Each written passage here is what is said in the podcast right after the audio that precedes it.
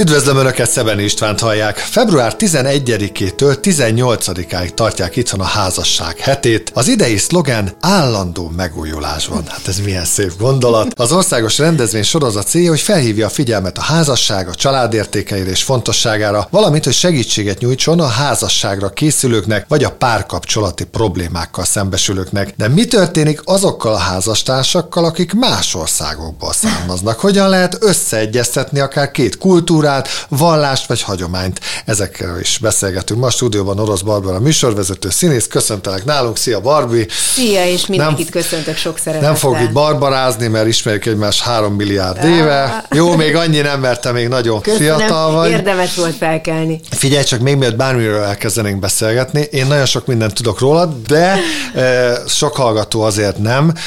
Mesélj már egy picit nekem az életutadról. Én tudom, hogy kis vidéki lány vagy, édes szívem, igen, jöttél, mentél, minden. Mentem.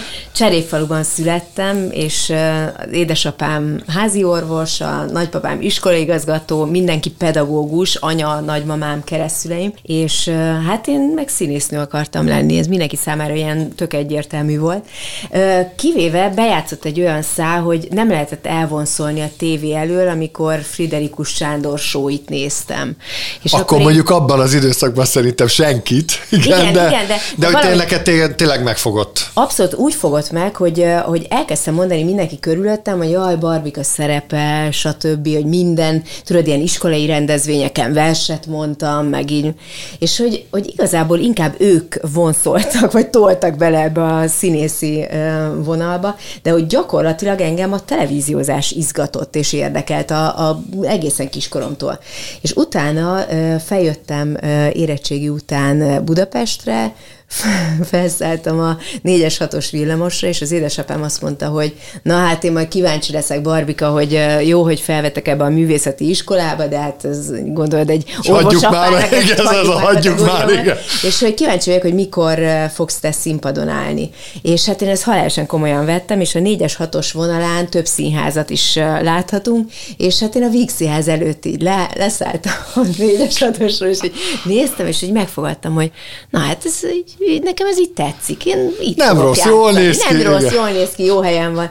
És hazamentem, felöltöztem, és megnéztem a Szent István körút 14-et, és hát a szünetben én bekopogtam hátul a művészbejárón, és akkor mondtam, hogy én gondoltam, hogy Kern Andrást valami nagy nevet össze kell dobni. És akkor mondtam, hogy hát nekem találkozom van a Kern Andrással. Várja? Mondom, persze, hogyne. Na, életem egyetlen ilyen jellegű hazugsága volt, de hogy valahogy azért muszáj voltam megérkezni, és kijött a Kern, és így nézett rám, és mondtam, hogy jó estét kívánok, Orosz Barbara vagyok, és színésznő szeretnék lenni. És komolyan kell, hogy azonnal átforkolt egy pékség elé. Ez így volt. És akkor mondta, hogy hát én itt szeretnék játszani, és úgy gondoltam, hogy ha statisztákat keresnek, akkor itt a telefonszámon felírtam egy ilyen papírfeszire, amit így letéptem a portástól, és nézett rám ő is, hogy így, hogy gondolom, és odaadtam. És jól vette amúgy, vagy? Nagyon cuki volt, és mondta, hogy hát nézze Barbarát, hogyha esetleg keresnek, akkor így a statisztákat, akkor odaadom egy rendezőasszisztensnek, és akkor majd hívják. 2 napot kellett várnom, de úgy, hogy én nem moccantam ki. Tehát ültem az ágyon, szugeráltam a telefonomat, ami egy sárga színű alkatelvas cízi volt, és azt mondtam, hogy na most csörög. Jó napot kívánok, Putnoki Ilona vagyok a Vígszínházból, és hát éppen statisztákat keresünk Dosztojevszkij Karamazov testvérek című darabjába, és én mondtam, én most megyek, azon, ott vagyok, kész. Na, innentől kezdve gyakorlatilag beköltöztem a színházba, és fél év alatt, hát, hogyha jól számolom, akkor 5 futódarabba tettek be azonnal. Imádták azt, hogy én úgy nagyon akartam ezt az egészet. Nagyon impulzív vagy. Szemem, szuper módon. Tehát, hogy így nem tudták ki hazaküldeni, szerintem ott is aludtam a színházban, mert én ezt annyira komolyan vettem és gondoltam, és emlékszem, hogy az édesapám a Karamazov testvéreknek a premierén ott ült az első sorban, és nem hitte el. Tehát, hogy így mondta, hogy figyelj, azért ennyire nem gondoltam komolyan, hogy mikor fogsz színpadon, és 2 hónap elteltével. Szóval így indult, és akkor emellett persze bejött utána a Vígszínház, Pesti Színház, aztán a Nemzeti Színház, az Ember tragédiája, és akkor utána leszerződtem a Győri Nemzeti Színházba, én már közben elkezdtem tévézni. Én ott láttalak többször a Győri Nemzeti Színházba, de... De te többször, miért mert én az hát mert ugye én dolgoztam Győrben majdnem 2 évig. Nem, dolgoztam Győrben az Oxygen Médiánál, és nekem az Agócs Júci, az Agócs Judit nagyon jó havernőm, és ugye igen, ő is a... Igen, együtt játszottunk, igen, 12 éves asszony is például én azt is láttam, elgülös. Igen, és én emlékszem, tehát én hamarabb láttalak téged színházban, mint tévén. És senki nem ismert fel. Igen. Csak olyan szerepeket játszhattam, és tényleg annyira hálás vagyok így utólag, mert ugye én soha nem voltam például szép nőszínpadon ott. Csak ezek a 40 éves véllány, kicsit rommávert szépségkirálynő, aki elfelejtett már beszélni is, tehát hogy így olyan szerepek voltak, amikkel szerintem alapvetően, hát ezért kell lemenni vidékre. Mindenki ezt mondja, hogy főleg én nem végeztem színművészetit, Gór Nagynál végeztem, és hát azért ennek nagyon, nem mondom azt, hogy éreztem, mert nem éreztem, mert rögtön benne voltam. Gondold el, aki 18 évesen bekerül egy ilyen fantasztikus közszínházba, és olyan elképesztő színészeket láthat a színpadon, mint Kern András. Hát már nem csak láthat, velük Esztenyi, lehet egy színpadon. Kaszás Attila, tehát hogy nagyszerűek voltak, és így én azt gondolom, hogy ez egy tök jó indulás volt, de nekem közben atomszerelem lett. 22 évesen kezdtem el televíziózni, még az RTL-nél, és aztán utána átjöttem a TV2-höz, mert itt indítottak egy akadémiát,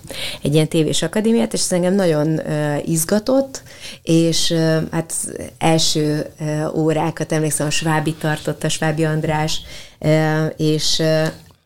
Az Urák Csabi. Figyelj, igen. Tényleg, tehát, hogy a szakma számomra nagyjai, akiktől rengeteget tanultam, a Pusztai Andriséktől. Tehát, hogy mindannyian ismerik. Hát én emlékszem arra Vörös Csajra, volt egy Vörös Csaj, aki bejött az aktív szerkesztőségébe, utcáról néztük, hogy... De neked ez az utcáról jövés.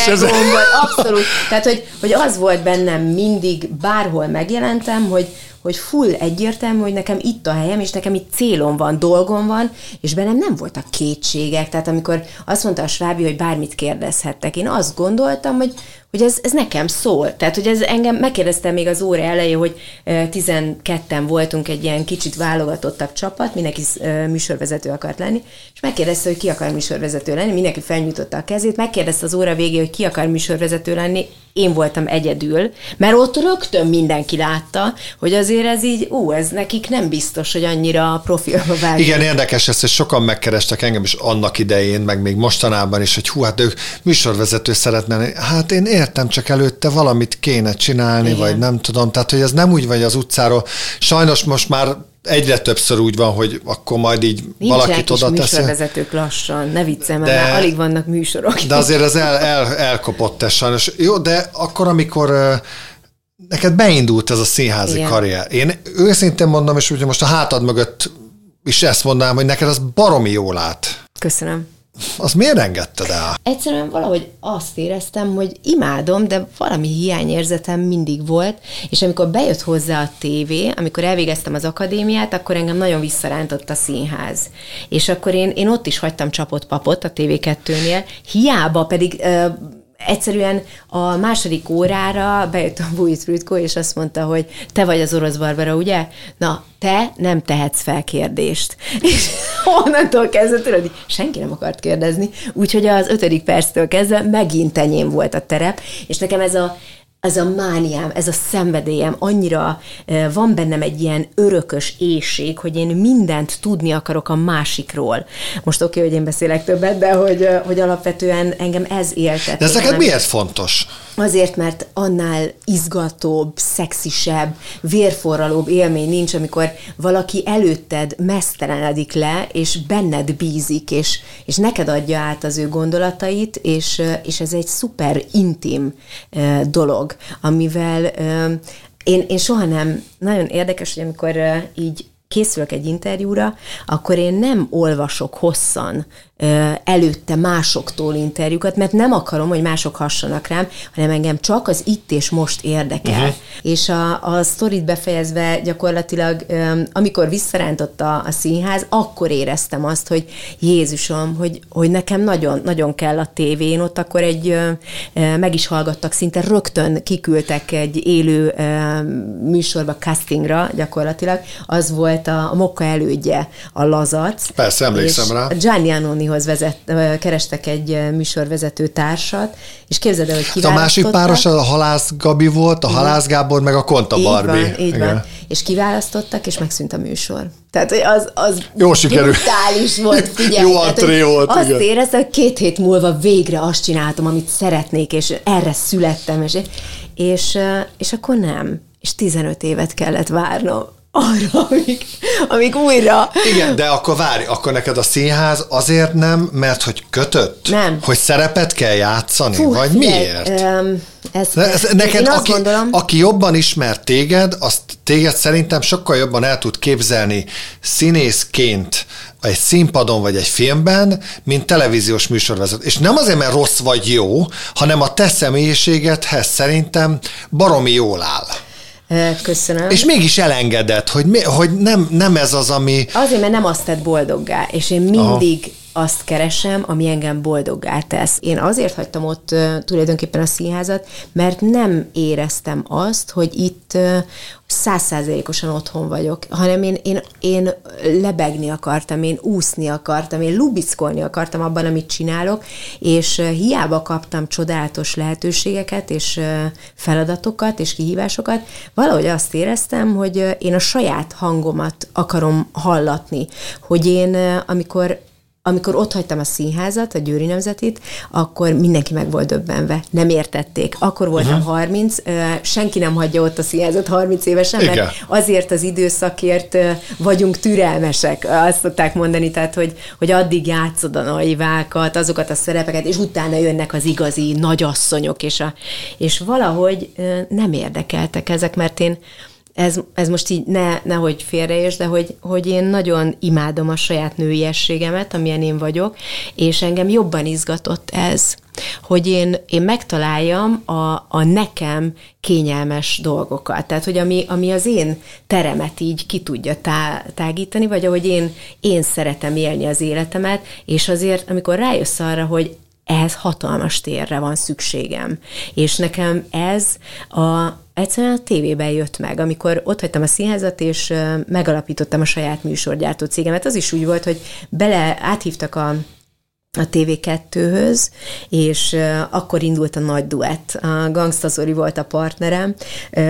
Hát finoman szólva nem voltunk hasonló karakterek, és hát a munkához való hozzáállásunk is elég izmosan eltért, úgyhogy én nagyon, szerintem azt sokan tudják rólam, hogy 2 dologtól rettegek. De igazából 3-tól, mert nem szeretem a kiszolgáltatottságot semmilyen fronton, de hát ezt senki nem szereti. A kígyóktól, és az énekléstől rettegtem akkor, és nekem minden egyes színházigazgatóm, vagy a rendezőim, mindenki, hogyha nekem csak a Zúgva Volgát kellett eldudolnom egy drámai előadásban, akkor is kellett valamit azért, hogy megszabadítsanak ettől a gátlástól. Tehát, hogy én lehettem főszereplője egy darabnak, akkor is tudtam, hogy jön a Zúgva Volga, és egyszerűen belül azt éreztem, hogy úristen! És de milyen vetszik ki neki? Nem találtam, azt éreztem, hogy nincs meg a hangom, hogy a hangom még nem ért oda, ahol én lélekben tartok, meg fejben, meg mit tudom én. És az nagyon fantasztikus megélés volt, hogy nyilván az első sót azt így túléltem, tehát hogy arra játszottam, hogy figyelj, nem baj, ha kiesünk se, csak már többet ne kelljen visszajönnem. Csak legyek túl rajta, igen. És aztán a harmadikban estünk ki, és hogy én felszabadultam, és utána már felmentem, van egy hely, ahova ezt szoktunk járni, nem mondjuk el, hogy mindenki kb. Sejti, és én ott szoktam néha énekelni, mert Füzi bácsi, aki ott zongorista, nekem olyan bizalmat szavazott, és olyan, és ott elhiszed, hogy tudsz énekelni. Én nem hallottalak még téged énekelni. Nagyon, nagyon nem. Mély hangon van, de szexis. Azt mondják, hogy kifejezetten jó, csak tudod, amikor ugye a fejedben nincs meg az egyensúly ezzel kapcsolatban, addig nehéz elfogadni. És egyébként így azt is éreztem mindig, hogy így a barátokra visszatérve, meg minden, hogy nekem nagyon sok fantasztikus embert hozott az életembe az, ahogy ők például láttak engem munka közben. Mert hogy amikor megalapítottam a műsorgyártó cégemet, mert akkor egyszerűen azt éreztem, hogy úgy akarok tévézni, ahogy azt én gondolom. Uh-huh. És ahhoz már saját kereteket alkottam meg, saját csapatot csináltam, vagy állítottam fel, akik fantasztikus kollégák, tehát hogy ez nem egy one man show a tűsorok, és amikor minden áldott évadnak úgy futok neki, hogy utcáról, tudom, amit szoktam mondani, hogy én bekopogtatok a cégekhez, nekem nincs szélszosztályom, én szerzem meg az összes pénzt, és aztán utána tudom megálmodni, hogy én hogyan szeretném megvalósítani ezeket a filmeket, és ez egy csodálatos lehetőség, ez egy óriási, álomszerű dolog. Persze néha bele kell pusztulni, mert nem jön össze a pénz, néha simán bátran le kell menni a padlóra, nagyokat bőgni, hogy béna vagy, basszus, nem csinálod elég jól, nem vagy elég produktív, nem vagy elég kemény producer, nem költöd el jól a pénzt, stb. És akkor újult erővel nekivágok, mert az érdekel, hogy állok fel. De ez például egyedülálló nőként annól ez nem volt nehéz, nem kellett volna. Mindig azt mondják, ugye van az a mondás, mondjuk pont fordítva, hogy minden sikeres férfi mögött mellett van egy nő, de ez ugyanez szerintem visszafelé is kell, tehát hogy kell egy támasz, amit mondasz, hogy akkor, amikor valami nem működik, azért jó egy tál popcornnal leülni, megnézni, hogy béna filmet a tévébe, vagy valami.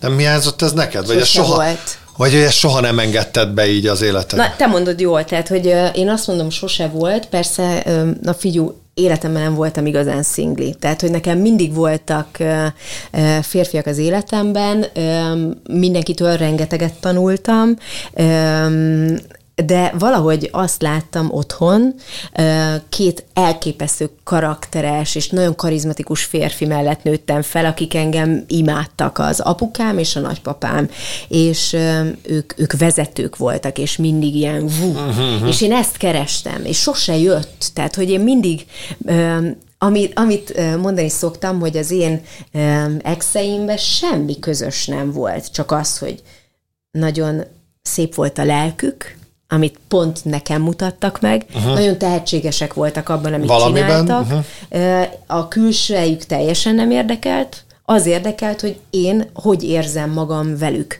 Hogy mi az, amit tudok nekik adni. És hogy én boldog vagyok, vagy sem. És hogyha nem voltam boldog, akkor elhúztam. Tehát engem, az tudod, olyan veszélyes tud lenni egy férfi számára, amikor egy nő önálló. Amikor egy nő karrierista, és ez nem egy ilyen rossz értelemben hanem meg akarod valósítani magad, bizonyítani akarsz. Persze, akartam például az apukámnak bizonyítani egy ideig, de hogy ez egy ideig volt, mert tudtam, hogy ha magamnak megfelelek, az kőkemény. Tehát, hogy addig, amíg azt mondom, hogy jó van, Barbara, ezért most oké, kapsz egy piros pontot. Azért nekem annyira meg kellett küzdenem mindig, és ez engem a mai napig éltet, és izgat, és most is csak magamnak akarok megfelelni. A kinézetemben, bármiben, a testalkatomban, hogyha tetszem magamnak, akkor boldog vagyok, és akkor olyan a kisugárzásom, ha le akarok adni 2 kilót, akkor megteszem, amit kell. Tehát, hogy nekem ezek a dolgok, az egész életet egy ilyen elképesztő izgalmas sodrásnak, meg kihívásnak élem meg, és... De miért van erre szükséged amúgy? Azért, mert ez éltet, mert egy ilyen impulzív embernek kell, ez olyan, mint a levegő, ami így táplálja meg, amitől tényleg tudsz szabadon szárnyalni. De akkor van olyan, hogy elégedett vagy? Mert ugye nyilván, aki mindig keres valamit, hogyha... Nem keresem. Nagyon érdekes. Minden tehát nem megtalál. Keresed így ezt, ugye, hanem emberek jön. Is megtalálnak, azok a barátok, akikről te beszéltél. Uh-huh. Ők bejöttek, egyszerűen látták, hogy dolgozom, hogy úristen, ennél munkamániásabb, kitartóbb, stb. Tehát, hogy ez most nem önfényezés, hanem egyszerűen csak így lehet szerintem sikert elérni, hogy mindent beleteszel. Igen, de ahhoz, hogy valaki tudja, hogy te ilyen vagy, ahhoz... Meg kell ismerni. Igen. Hát nyitottság. Igen, csak tök érdekes az is, a te személyiséged kapcsán, aki nem ismer jobban, de ahhoz nagyon sokszor kell találkozni és beszélgetni, azt gondolhatná a személyiségettől, vagy inkább így úgy mondom, hogy az attitűdöttől függően, mert egy alapvetően egy kedves ember vagy, mindig igen. mosolyogsz, tényleg, de neked tényleg úgy is áll, te mindig mosolyogsz, jó kedved van. Ha valaki csak 2 percet találkozik veled, azt hiheti, szerintem is ez nevetsértésnek, hogy te egy felszínes ember vagy. Felszínesnek nem hiszem. És azt mondják, hogy nem felszínes, hogy fenyegető. Hanem ilyen, jaj, hát ő mindig ilyen vidám, és hogy akkor ott elcsacsog, elcsipog, és akkor, hogy ő annyi. És akkor, amikor többször találkozik veled valaki, akkor rájön, hogy hát, sőt, mondok neked egy példát, nem fogom nevesíteni a történetet, de valahogy megpróbálom úgy körülírni. Volt egy olyan szituáció, ahol te voltál az egyetlen, aki utána járt valaminek, mindenki kiposztolt valamit egy alkotásról, és te voltál az egyetlen, aki nem azt firtatta, hogy mennyibe kerül, nem az érdekelte, hogy lefotózkodjon azzal az alkotással, nem azt nézte, hogy ez most, ez milyen menőség, hanem leírtad a mondani valóját annak az alkotásnak. Igen. Köszönöm, hogy ezt elmondtad, mert én azt gondolom egyébként, hogy ma, amikor olyan világban élünk, ahol csak bélyegek és dobozok alapján érzik magukat az emberek biztonságban. Tehát, hogyha én rá tudom tapasztani, hogy nagyszájú vagy, hogy ilyen vagy, olyan vagy, akkor az nekem ad egyfajta furcsa, de biztonságot. Hogyha jön egy olyan ember, aki mondjuk könnyed, és te szeretnél könnyed lenni, de a büdös életben nem voltál könnyed, mert nem tudod, hogy kell, mert nem olyan az attitűdöd, zavarban vagy, stb. Akkor te ezt a másikban nagyon fogod vágyni és irigyelni. És inkább azt mondod, hogy na, ő egy felszínes ember, milyen ilyen-olyan, és rögtön elkezded a negatívumait firtatni, ahelyett, hogy azon kezdenél el gondolkodni, hogy neki vajon ez miért megy ennyire, tehát hogy ő miért mosolyog. És nyilvánvalóan minden embernek vannak drámák az életében, mindenkinek is. És én brutálisan megtanultam veszíteni, és nagyon el tudok engedni mindent. Nagyon. Tehát, hogy ez muszáj, túlélésért kell. De hogy ahhoz, hogy te alkotó legyél, ahhoz, hogy te olyan dolgokat tegyél le az asztalra, ahhoz egyszerűen nem foglalkozhatsz mások véleményével. Senki véleménye nem izgatott, soha nem érdekelt, hogy mit gondolnak az én kapcsolataimról, nem érdekelt, hogy vajon milyennek látnak a képernyőn, tökre hidegen hagynak a kommentelők, nem, alapvetően be se vonzom őket igazán, mert szerintem azzal nagyon nehéz valamit kezdeni, hogy itt van egy tényleg szabad ember, aki bátor, aki képvisel valamit, és pont hogy te mit gondolsz? Tehát, hogy nekem ez az élni és élni hagyni, és közben élvezni a lehetőségeinket, a szuper dolog. És én mindig azt mondom, hogy ha neked időd van arra, hogy mondjuk mások magánéletével, mások külsejével, mások akármiével foglalkozz, akkor te nem foglalod le eléggé magad. Tehát, hogy akkor neked van szabad feles kapacitásod, igen. És inkább keres valami olyat, amiben te jól érzed magad, és hogyha ez a, nem tudom, sakk, vagy a festészet, akkor abban teljesedj ki.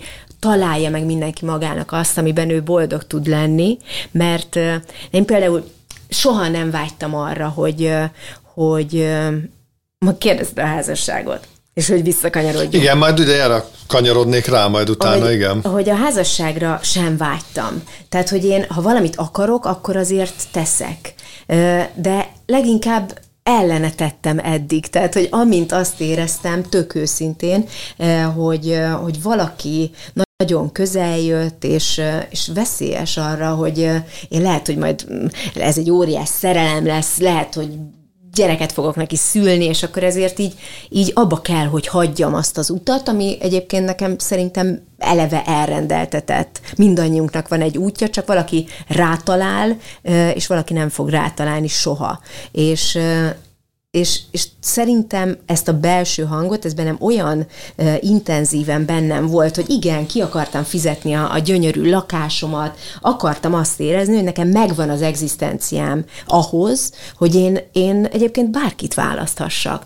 És soha nem volt például az fontos, hogy kinek mennyi van a pénztárcájában. Az érdekelt, hogy eléggé tudja érdekelni az agyamat, mert az, hogyha intellektuálisan nem nincs második randi, nem is randiztam tulajdonképpen, hogyha így belegondolok, hanem én mindig úgy fogadtam azt, aki úgy bejött az életembe, és úgy nagyon masszívan rám nézett, és akkor így ha azt mondta, hogy dolgunk van, akkor én így mondtam, hogy hát jó, hát akkor nézzük meg. Szóval, hogy én nem vagyok egy ilyen macerás csaj, és együtt élni velem is viszonylag könnyed, de amit a megítélésről mondtam az előbb, hogy amikor azt érzem, hogy engem valamilyennek akarnak látni. Most függetlenül attól, hogy olyan vagyok, vagy se.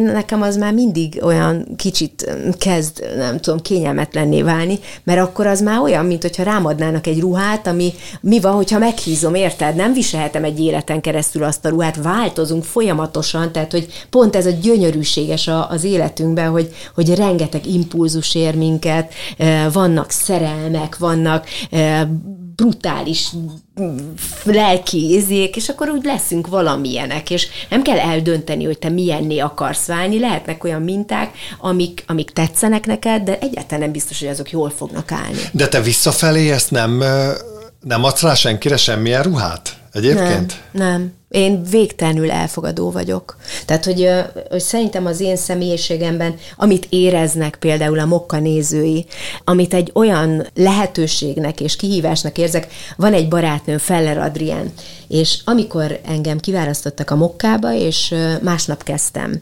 Elvitt a Bazilikába, és ott ültünk, és azt mondta, hogy mesélj nekem a félelmeidről, és mondtam, hogy nincsen félelmem ezzel kapcsolatban, tehát, hogy akarom csinálni. És azt mondta, hogy mindig tudnod kell, és erre mindig emlékezz, hogy nem az számít, hogy te ott ülsz abban a székben, hanem az számít, hogy te egy szócső vagy, és hogyha te jól veszed a világ rezgéseit, és azokat a sugallatokat, amik mondjuk fentről jönnek, én azért eléggé ilyen spirituális vagyok, nem tolom túl, de azért meg boszorkány is vagyok, hogyha már december 13-án pénteken éjfélkor utcanapján születtem.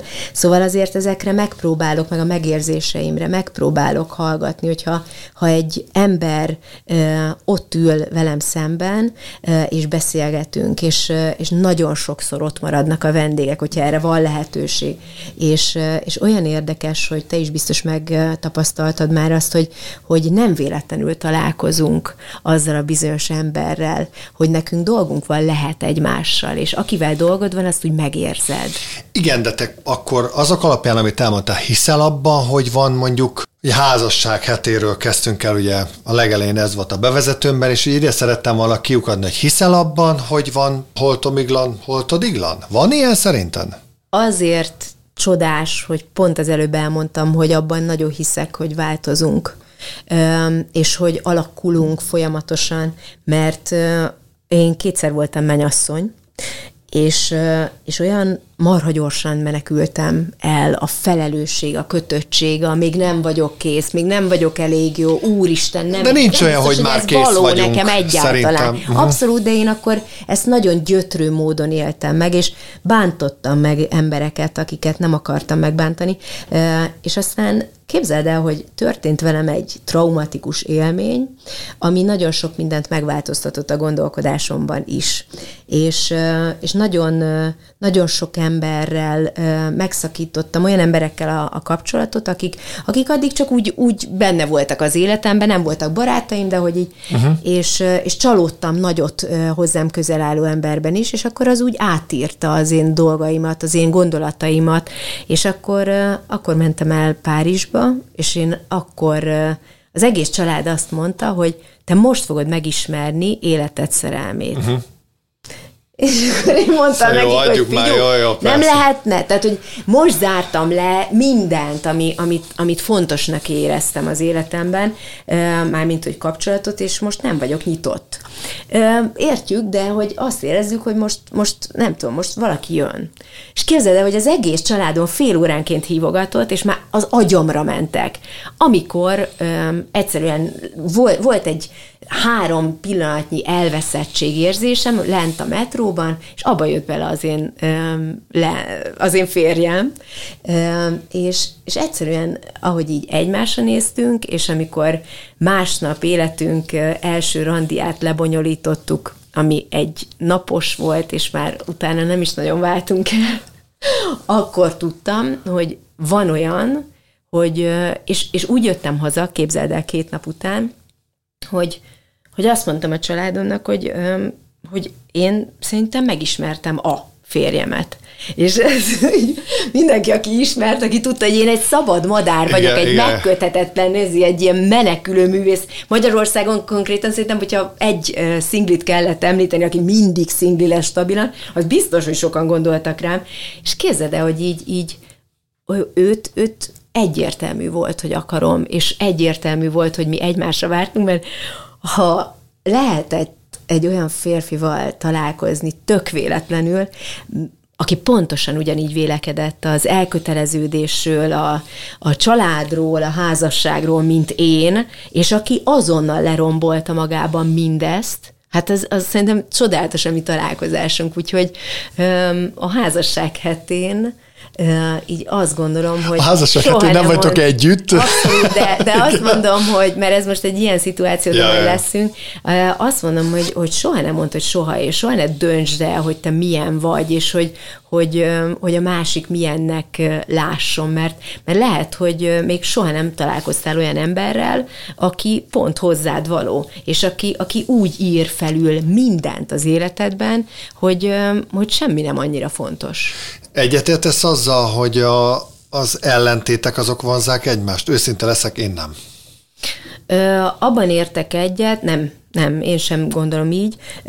Szuper dolog, hogy van valami, ami bennem nincs, benned megvan, és akkor azok jó találkozások lehetnek ideig óráig. Hosszú távon nem működik. Hosszú távon azért nem működik, mert hogyha nem egy alomból származtok, tehát hogyha nincsenek közös társadalmi, vagy olyan családi vonatkozások nálunk, például majdnem teljesen ugyanolyan a családmodell, az ő szülei is elváltak, nyilván ezért nem hittünk igazán a házasságban, de hogy így neki is 2 testvére van, nekem is 2 öcsém van, szóval, hogy ezek ilyen olyan dolgok, a művészet mindig fontos volt, azt otthonról hoztuk. Vagy még ha azonosak a traumák, szerintem igen, még az abszolút, is fontos. Abszolút, nagyon fontos, mert így tudod megérteni igazán a másikat, és azonosok a törekvéseid, az élethez való hozzáállásod, ahogy te mégy és intézed a dolgaidat, ahogy alkotsz, ahogy akarsz létrehozni, teremteni, emberekre hatást gyakorolni. Tehát, hogy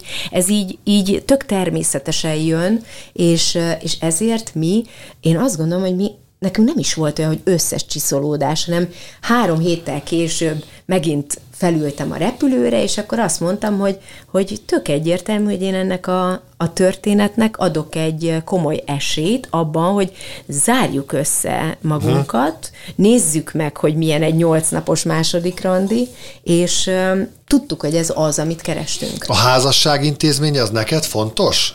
Pont egy olyan ember... Aha. Nagyon furi, hogy az szüleim... Mert nyilván megkérte a kezed, igent mondtál, de pont egy olyan szabad madár, aki azt mondja, hogy most ez vagy ma fog működni, vagy nem. Persze, oké, hogy ott vannak az érzelmek, és működik a kémia, de hogy pont te vagy az, aki most kimondjam, nem tudom, melyik film azon mindig elszaladt a mennyasszony, de hogy... De most kivételesen nem szaladtam, hogy azért Párizsban nem tudtál haza szaladni, vagy... Konkrétan az van ezzel, hogy az én, ugye a szüleim válása az... Azt én, ha lehet ilyet mondani, hogy én ezt szerettem volna. Mert én szabad embereket akartam magam körül érezni, és azt éreztem, hogy miattunk vannak együtt, az öcsém és miattam, és felszabadítottam őket azzal, hogy kimondtam helyettük, hogy jobb lenne. És a mai napig szuper a kapcsolatuk, és nekem ők olyan példaképek, ahogy ők ezt csinálják a mindennapokban, ahogy számíthatnak egymásra, csodálatos tényleg. És várjál, mit akartam ezzel kapcsolatban? Ja igen, hogy a házasság intézménye nekem ezért nem volt igazán fontos, mert nem tudtam benne hinni. És amikor én kétszer mennyasszony voltam, és futottam, mint a filmben, ahogy te is mondtad, vagy lóháton vágtáztam el, az azért volt, mert én magamtól féltem, hogy én nem a másik nem volt elég jó, hanem hogy én még mindig nem érkeztem meg, hogy én fuldokló ként láttam saját magamat azokban a szituációkban, és azt mondtam, hogy úristen, hogyha ez mindenki mellett ilyen, akkor ez nekem nem való. Ez nem kell mindenkinek gyereket szülni, házasodni, stb.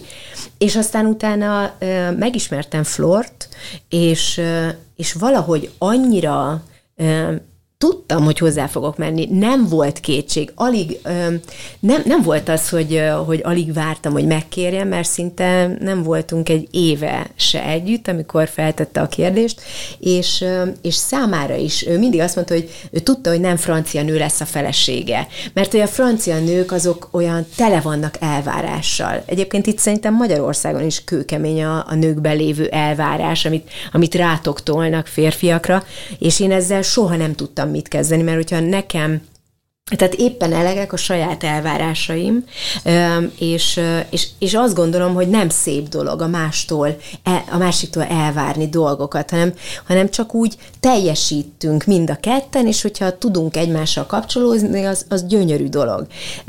És valahogy azt mondta, hogy amikor ő engem megismert, hogy hogy félt attól, hogy úristen, hogy karrierista, meg hogy sikeres nő, meg mit tudom én meg tudod, hogy mit éltem meg életemben először, hogy úristen, de jó, hogy nem, hogy valaki csak a nőt látja bennem, hogy nem kezd el, beleszerettem Orosz Barbara agyába, beleszerettem, ahogy jár, ahogy ez, nem, hanem hogy neki ott volt csak egy nő voltam, érted? Akinek nem kellett elmondani, hogy nézd, én ezt csinálom a televízióban, mert nem az érdekelte, hanem ki vagyok én. És valahogy minden exemet addig, meg mindenki, aki közel került hozzám, ez a világ érdekelte, amiről voltak ilyen fantazmagóriái, meg mit tudom, de hogy én erre nem jöttem rá egészen addig, amíg meg nem ismertem a férjemet. Hogy ez milyen, amikor csak az ember számít, és azt az óriási nyitott tekintetet, azt tőle kaptam meg, azt a valódi érdeklődést, és a mai napig ő azt mondja, hogy neki van egy igazi gyémántja, és hogy olyan gyönyörűen tud rólam beszélni, és tudod, amikor egy férfi, én csak abba a férfibe tudtam beleszeretni mindig is, aki át tudta nekem az érzékenységét is nyújtani, aki mert előttem sírni. Én ezt soha nem tartottam férfiatlannak. Én azokat a férfiakat, akik megjátszák azt, hogy ők rohadt erős vagyok, és én minden szituációban majd én, és te ne akarjál nagyot ugrani anyukám, mert attól nem leszek boldog én. Pedig milyen jól esik egyébként szerintem egy férfinak, hogyha egy nő is tud nagyot ugrani. Abszolút. Szerintem. Figyelj, hát az a férfi, aki nem tudja értékelni azt, hogy neki egy olyan sikeres nő a párja, aki egyébként letett valamit az asztalra. Érted? Sokan gondolják azt, hogy tehát amikor mi összeházasodtunk, nekem ezek a szabályok is nagyon fontosak voltak, hogy igenis fektessük le, hogy ki mit hozott ebbe a házasságba, és az volt a szuper, hogy amikor két esküvő között ő rendezte a kinti esküvőket, én megleptem őt a magyar esküvővel. És nem kevertük az esküvőnknek a meghívottjait, tehát csak kint csak franciák voltak, itt csak magyarok. És így mindenkinek volt sansza igazán megismerni, hogy ki az új ember a családban, és elképesztő. Tehát aki azt mondja a francia emberekről, hogy nem nyitottak, úristen, tehát hogy az még soha életében nem volt ilyen szituációban. Tehát, hogy náluk nem tudom, őszintébb, szeretnivalóbb, olyan igazi emberek, tudod? Semmi manírt, semmi megjátszást nem tapasztalok. És itt is az én családom is imádja Flort, mert mert nagyszerű ember. Fú, Orosz Barbie volt a vendégem. Köszönöm szépen, hogy itt voltál. Köszönöm szépen a meghívást.